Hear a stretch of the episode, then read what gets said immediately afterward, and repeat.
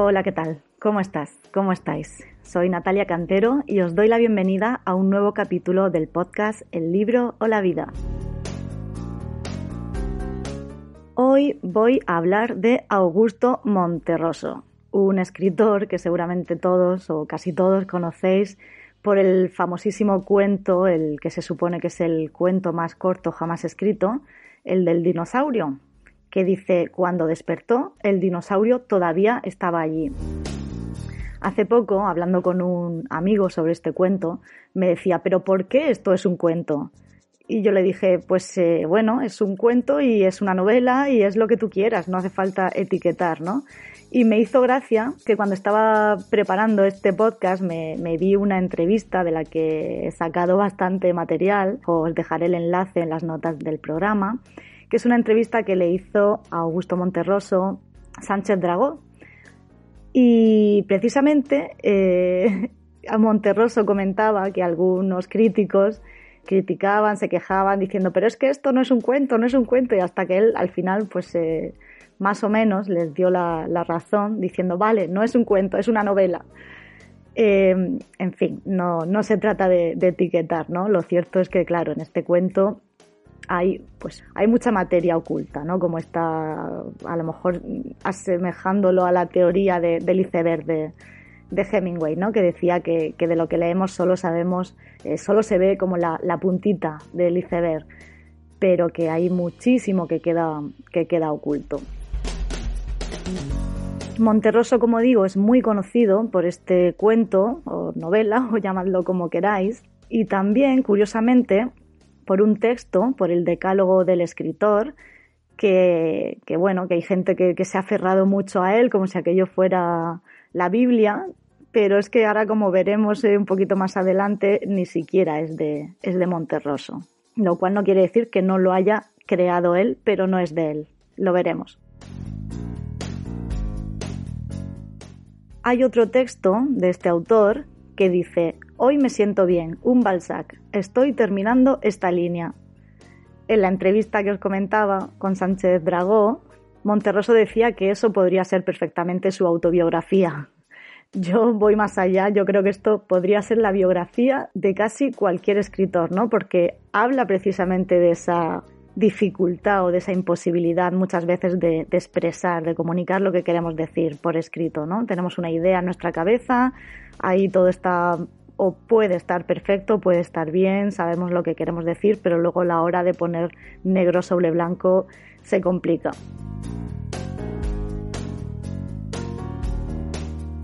El caso es que en, en, la obra de Monterroso hay muchísimo de, de esta imposibilidad, ¿no? de esta lucha continua e interna del escritor por conseguir una obra que se ajuste a lo que quiere decir, que traspase sus límites, que vaya más allá de lo que se supone que debe hacer como escritor.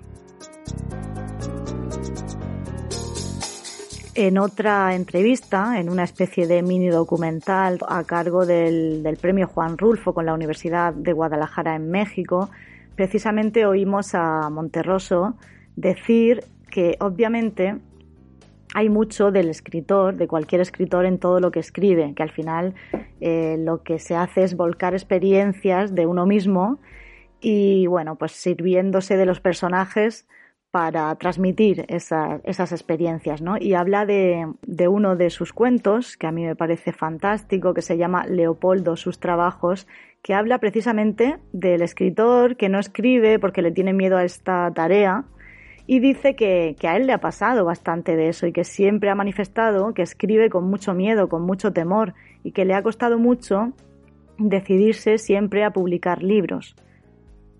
Voy a leer un, un fragmento de este cuento para que veáis un poco cómo trata el tema. Dice, solo tenía amigos escritores, pensaba, hablaba, comía y dormía como escritor, pero era presa de un profundo terror cuando se trataba de tomar la pluma a pesar de que su más firme ilusión consistía en llegar a ser un escritor famoso, fue postergando el momento de lograrlo con las excusas clásicas, a saber, primero hay que vivir, antes se necesita haberlo leído todo, Cervantes escribió el Quijote a una edad avanzada, sin experiencias no hay artista y otras por el estilo. Supongo que os suena todo esto a los que escribís.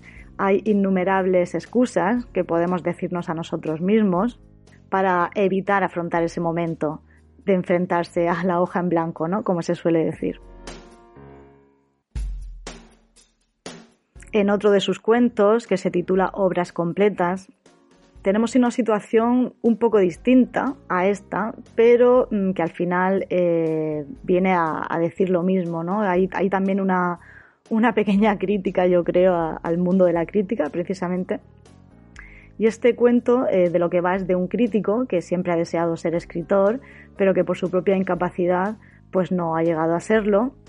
Y tiene un alumno eh, cuya carrera como escritor pues se presenta prometedora, pero este profesor, este crítico, es tan persuasivo que al final acaba arrastrando al alumno a su terreno.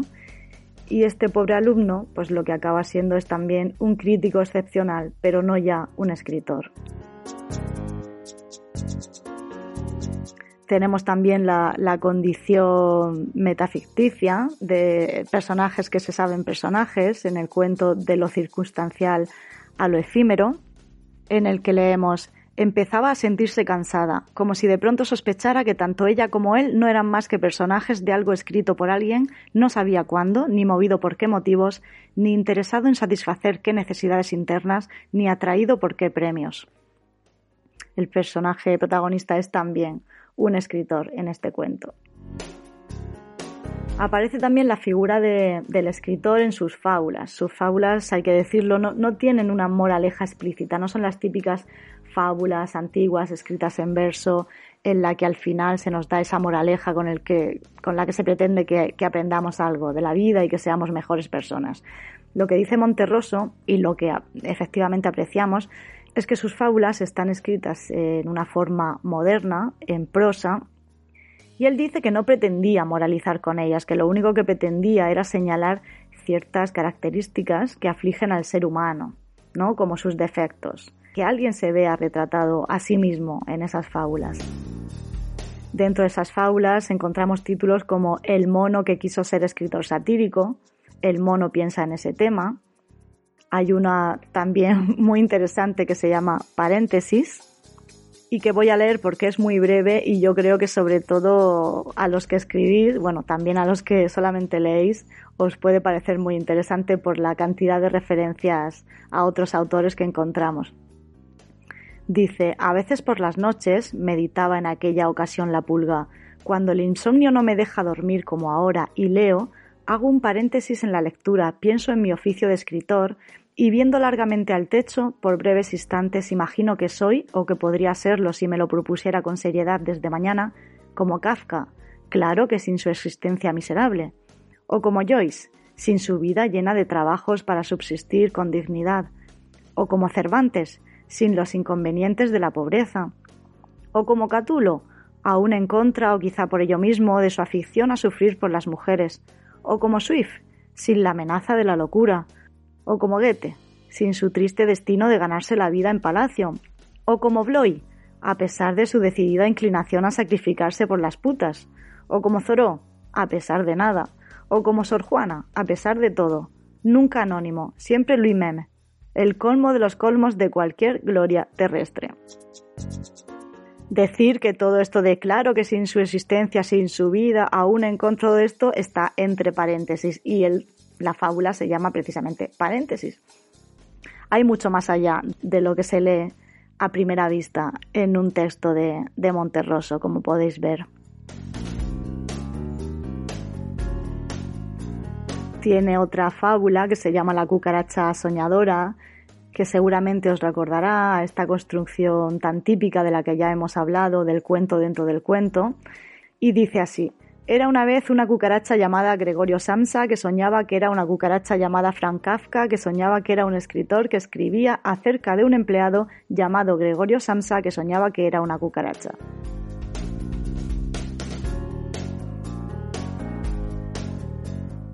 En la entrevista que mencioné antes de la Universidad de Guadalajara en México, Monterroso habla de algunos de sus cuentos, como por ejemplo Llorar orillas del río Mapocho, en el que de lo que se habla es de, del exilio que él sufrió. Él, estuvo exiliado en México, posteriormente también en Chile, y respecto de este cuento, dice, es algo que yo escribí en momentos bastante dramáticos para mí, porque yo estaba en un exilio nuevo en Chile y una situación de exiliado pobre bastante difícil, y en el cuento yo precisamente trato de reflejar lo que era esa situación de mucha angustia y depresión.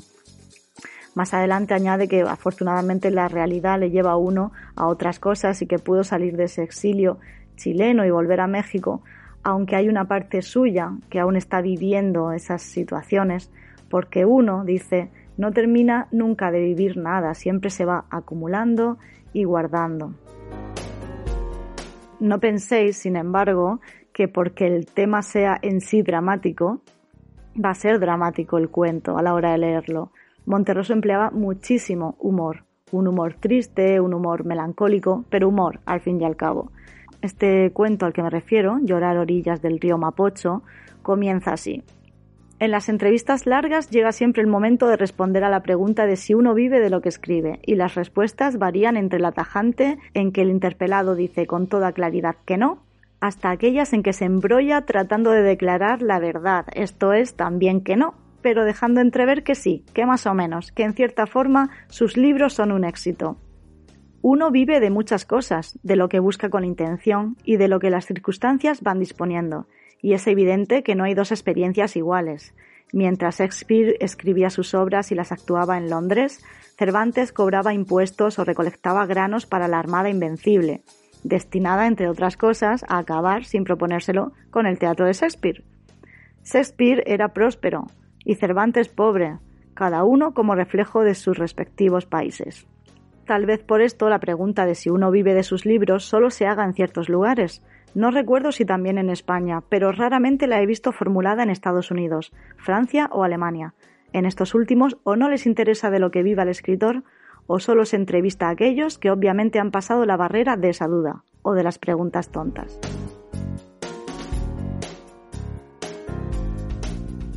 Hay mucho entonces de, la vida, como estamos viendo en la obra de Monterroso. Hay mucho de, de su condición de exiliado, de su condición inicial de persona con bajos recursos económicos. Sus personajes además son personajes que, como él mismo dice, hagan lo que hagan siempre vuelven a lo mismo. Según Monterroso, lo que ocurre es que el hombre no cambia nunca. Sus experiencias no lo cambian. Y esto se demuestra muy bien en un cuento que me apasiona, que se llama Movimiento Perpetuo y del que lo siento pero no voy a hablar porque es tan breve, que cualquier cosa que diga fastidiaría la curiosidad. Os invito a leerlo y seguro que nos deja indiferentes. De Monterroso yo conocía, como seguramente la mayoría de todos vosotros, únicamente este cuento del que ya he hablado, del dinosaurio. Sin embargo, eh, tenía por aquí, por mi casa, un volumen enorme que se llama Cuentos, Fábulas y lo demás es Silencio. Si no me equivoco, la primera edición la sacó Alfaguara. Yo la que tengo es una que sacó el, diario El País hace unos años y que recoge pues gran parte de su obra. Lo que hice un día pues fue agarrar este libro, abrirlo por donde fuera y leer lo primero que me apareciera. Me topé con un cuento que se llama El Paraíso, que bueno, pues me enganchó tanto que al final pues le, seguí leyéndome todo el libro entero, son 400 páginas aproximadamente, un poquito más, y me lo leí en, en menos de tres días, en menos de tres tardes. El cuento El paraíso de lo que habla es de la, de la lectura y de la lectura como la vida verdadera. A mí esto, bueno, me enamoró, por supuesto, desde el primer momento. Y no me extraña que la lectura sea uno de los temas en Monterroso, en los cuentos de Monterroso, porque él fue totalmente autodidacta y lo que sabía de literatura lo aprendió pues leyendo a los clásicos. El escritor, si bien nació en, en Honduras y pasó su infancia allí, llegó muy, muy joven a Guatemala y pues su padre murió y él tuvo que trabajar desde muy joven, como digo. Él trabajaba de, de ayudante de contable en una carnicería desde las 4 de la mañana hasta las 6 de la tarde. Pues lo que hacía a las seis de la tarde cuando salía de trabajar no era otra cosa que irse a la Biblioteca Nacional, que le pillaba cerca del trabajo, y se ponía a leer. Eso, eso era su vida. Y decía que tuvo la suerte de que esta biblioteca era tan pobre que solamente tenían libros buenos, porque al final los libros que había allí eran los que habían donado los ricos, por así decirlo, del, país. Y estos ricos lo que tenían eran clásicos fundamentalmente. Y él aprendió leyendo, leyendo literatura griega y literatura latina sobre todo conforme fueron pasando los años tuvo otras influencias, por supuesto. Él ha hablado mucho de Italo Calvino y en este discurso de, recepción del Premio Príncipe de Asturias, pues nombra como algunos de los mejores y más profundos escritores del último siglo y medio a Melville, a William Faulkner, a Leopoldo Alas Clarín, a Salarrué, a Rulfo, James Joyce, Thomas Mann, Corrado Álvaro.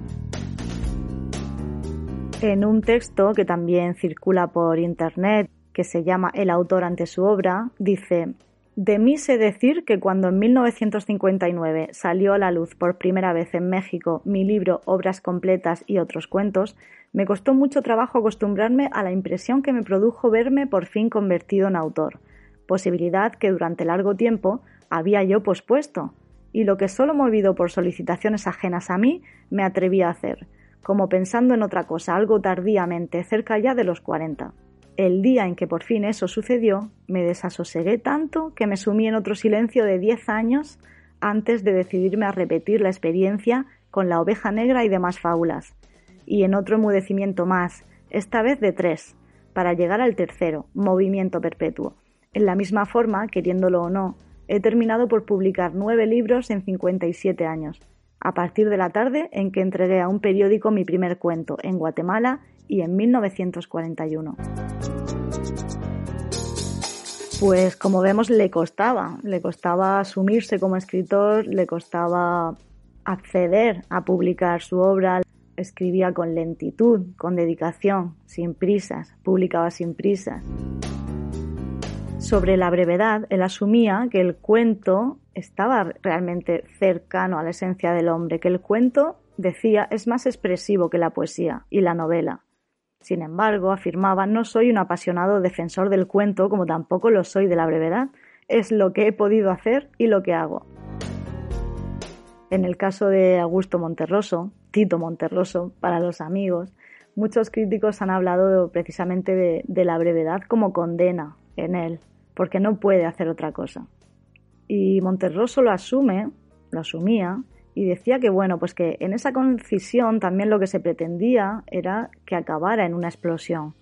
Y lo comparaba con las obras largas en las que, como en las películas, se tiende a explicar lo que pasa y las reacciones de los personajes de tal manera que el lector al final se encuentra en una postura más bien pasiva, mientras que con la brevedad lo que se consigue es que el, el, lector experimente cierta curiosidad por lo que no se dijo, por lo que solo está insinuado y en unas palabras sobre el cuento añade, si a uno le gustan las novelas, escribe novelas. Si le gustan los cuentos, uno escribe cuentos.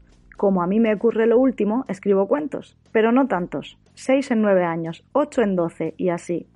Los cuentos que uno escribe no pueden ser muchos, existen tres, cuatro o cinco temas.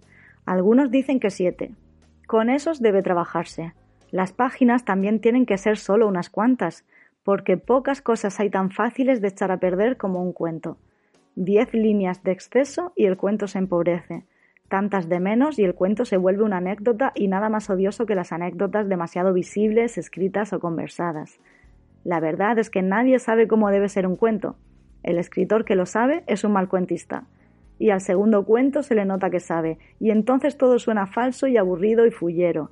Hay que ser muy sabio para no dejarse tentar por el saber y la seguridad. Y en el discurso de recepción del Premio Príncipe de Asturias de las Artes del año 2000 añade, algo se ha dicho también de la brevedad en esta obra, y como si lo anterior fuera poco, del humor y la ironía en ella, haciendo que yo me pregunte, ¿de verdad cabrá todo eso en el reducido espacio que ocupa? Bueno, el campo de la literatura es tan amplio que en él caben hasta las cosas más pequeñas. No he pretendido nunca erigirme en defensor del cuento común o del cuento brevísimo, ni mucho menos en detractor de las novelas cortas o largas que me han deleitado y enseñado tanto desde Cervantes a Flaubert y Tolstoy y Joyce. Es más, en diversas ocasiones he confesado que aprendí a ser breve leyendo a Proust. El cuento se defiende solo. Por otra parte, no soy un teórico, y sé que a pesar de innumerables tentativas de definición aventuradas por los que saben, hoy día es un problema insoluble establecer lo que constituye un cuento. No obstante, ciertos cuentistas aún no se han enterado de su evolución y al escribirlos todavía siguen el cumplimiento de antiguas reglas como aquella de la exposición, el nudo y el desenlace, cuando no la del final sorpresivo. Y hay quienes piensan con honestidad que el cuento es un género intranscendente y entonces los escriben, declaran, a manera de descanso entre su verdadera labor creativa, es decir, sus importantes novelas. Y tampoco seré yo quien trate de sacarlos de esta idea. La verdad es que en este idioma nuestro basta pensar hoy en Jorge Luis Borges, Juan Carlos Onetti o Julio Cortázar para formarse una idea de lo lejos que estamos ya del cuento convencional. Sigue pasando eso, ¿verdad? Supongo que, que algunos os habréis encontrado con escritores, yo por lo menos sí, que, efectivamente comunican eso de que, bueno, pues estoy escribiendo una novela y entre rato y rato, pues a lo mejor escribo un cuento. Obviamente cada uno mm, asume sus escritos y los géneros dentro de estos escritos como bien le parece. A mí simplemente me parece curioso. Decía, como acabamos de ver, eh, Monterroso en este discurso que él no es ningún teórico. Y sin embargo, como aventuré al principio, hay quien ha dado por hecho que ese decálogo del escritor de Monterroso que tanto circula por ahí es efectivamente de Monterroso. Pues eh, siento desengañaros, pero no es así. El decálogo del escritor no es de Monterroso, sino de Eduardo Torres. ¿Y quién es Eduardo Torres? Eduardo Torres es un personaje inventado por Monterroso. Obviamente, a través de, de Torres, Monterroso dejó entrever muchas de sus teorías, por así decirlo, de sus opiniones, de su manera de pensar. Pero esto no quiere decir que el decálogo del escritor lo haya escrito Monterroso con la voluntad de que eso llegue a ser efectivamente un decálogo en el que demostrar alguna teoría. De hecho, es que no hay nada más que leerlo para darse cuenta uno de que está cargado de ironía. Para los que no lo conozcáis, o por si queréis repasarlo, lo voy a leer. Decálogo del escritor. Primero, cuando tengas algo que decir, dilo. Cuando no, también. Escribe siempre. Segundo, no escribas nunca para tus contemporáneos, ni mucho menos, como hacen tantos, para tus antepasados. Hazlo para la posteridad, en la cual sin duda serás famoso, pues es bien sabido que la posteridad siempre hace justicia. Tercero, en ninguna circunstancia olvides el célebre dictum. En literatura no hay nada escrito. Cuarto, lo que puedas decir con cien palabras, dilo con cien palabras. Lo que con una, con una. No emplees nunca el término medio. Así jamás escribas nada con cincuenta palabras. Quinto, aunque no lo parezca, escribir es un arte. Ser escritor es ser un artista, como el artista del trapecio o el luchador por antonomasia, que es el que lucha con el lenguaje, para esta lucha ejercítate de día y de noche. Sexto, aprovecha todas las desventajas como el insomnio, la prisión o la pobreza. El primero hizo a Baudelaire, la segunda a Pellico y la tercera a todos tus amigos escritores. Evita, pues, dormir como Homero, la vida tranquila de un Byron o ganar tanto como Bloy.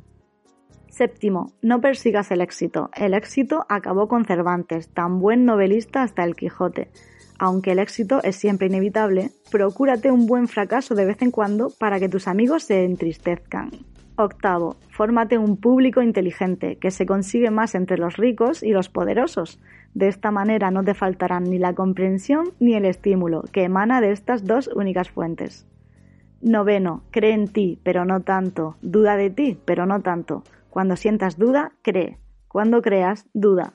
En esto estriba la única verdadera sabiduría que puede acompañar a un escritor. Décimo, trata de decir las cosas de manera que el lector sienta siempre que en el fondo es tanto o más inteligente que tú. De vez en cuando procura que efectivamente lo sea, pero para lograr eso tendrás que ser más inteligente que él. Un décimo, no olvides los sentimientos de los lectores. Por lo general es lo mejor que tienen, no como tú que careces de ellos, pues de otro modo no intentarías meterte en este oficio. Duodécimo, otra vez el lector. Entre mejor escribas, más lectores tendrás. Mientras les des obras cada vez más refinadas, un número cada vez mayor apetecerá tus creaciones. Si escribes cosas para el montón, nunca serás popular y nadie tratará de tocarte el saco en la calle, ni te señalará con el dedo en el supermercado. Ahí al final del, del texto, como digo, atribuido a Eduardo Torres por el mismo Monterroso, una nota final en la que se sugiere que el propio Torres invita a que de estos doce mandamientos se rechacen dos al gusto, según a cada cual le parezca.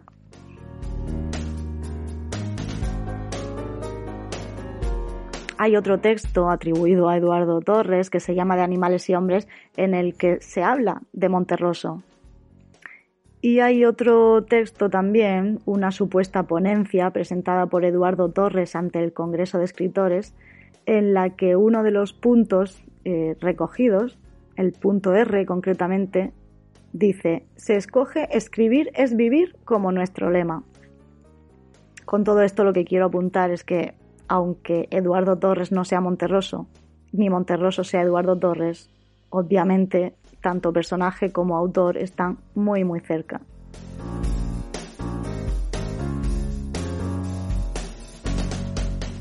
volviendo a esa formación clásica latina y, en este caso al concepto de claridad, Monterroso decía que lo que escribía debía llegar a cualquier lector, aun cuando sea muy sofisticado lo que esté diciendo, procuro decirlo en un lenguaje lo más sencillo posible, apuntaba.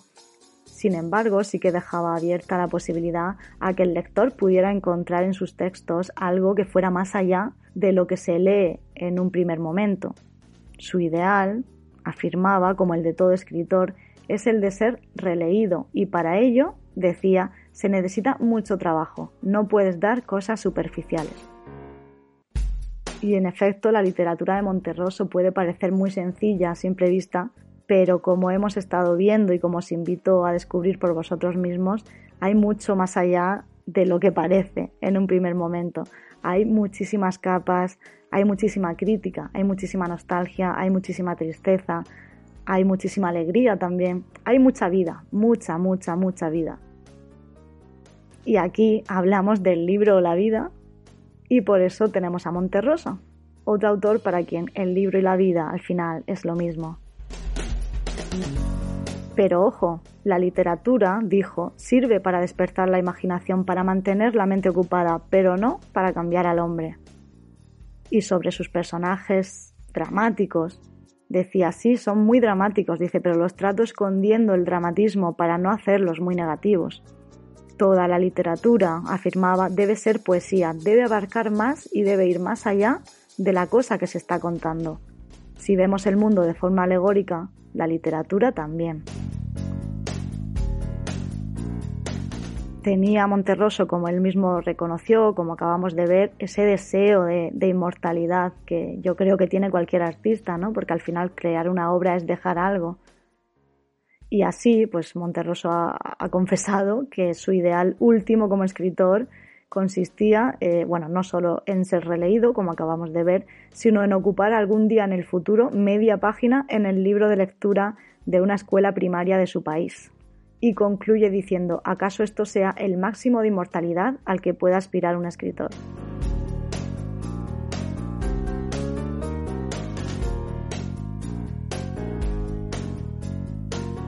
En ese discurso de recepción del Premio Príncipe de Asturias, concluye hablando sobre su antología del cuento triste, que publicó junto a Bárbara Jacobs, y dice, Toda vez que la tarde en que lo escribimos estábamos más bien taciturnos, nos permitimos aseverar en el prólogo La vida es triste. Si es verdad que en un buen cuento se encuentra toda la vida y si la vida es triste, un buen cuento será siempre un cuento triste.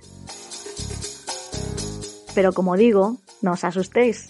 La obra de Monterroso es para reírse a carcajadas, incluso si leemos sobre esta tristeza de la que habla. Incluso si leemos, volviendo un poco al principio, sobre la imposibilidad o la dificultad del escritor Así, en uno de esos breves fragmentos, digamos, vitales, dentro de los aforismos, refranes y apotegmas de Eduardo Torres, leemos, el escritor nace es o se hace. Digan lo que dijeren, el escritor nace, no se hace. Puede ser que finalmente algunos nunca mueran, pero desde la antigüedad es raro encontrar alguno que no haya nacido.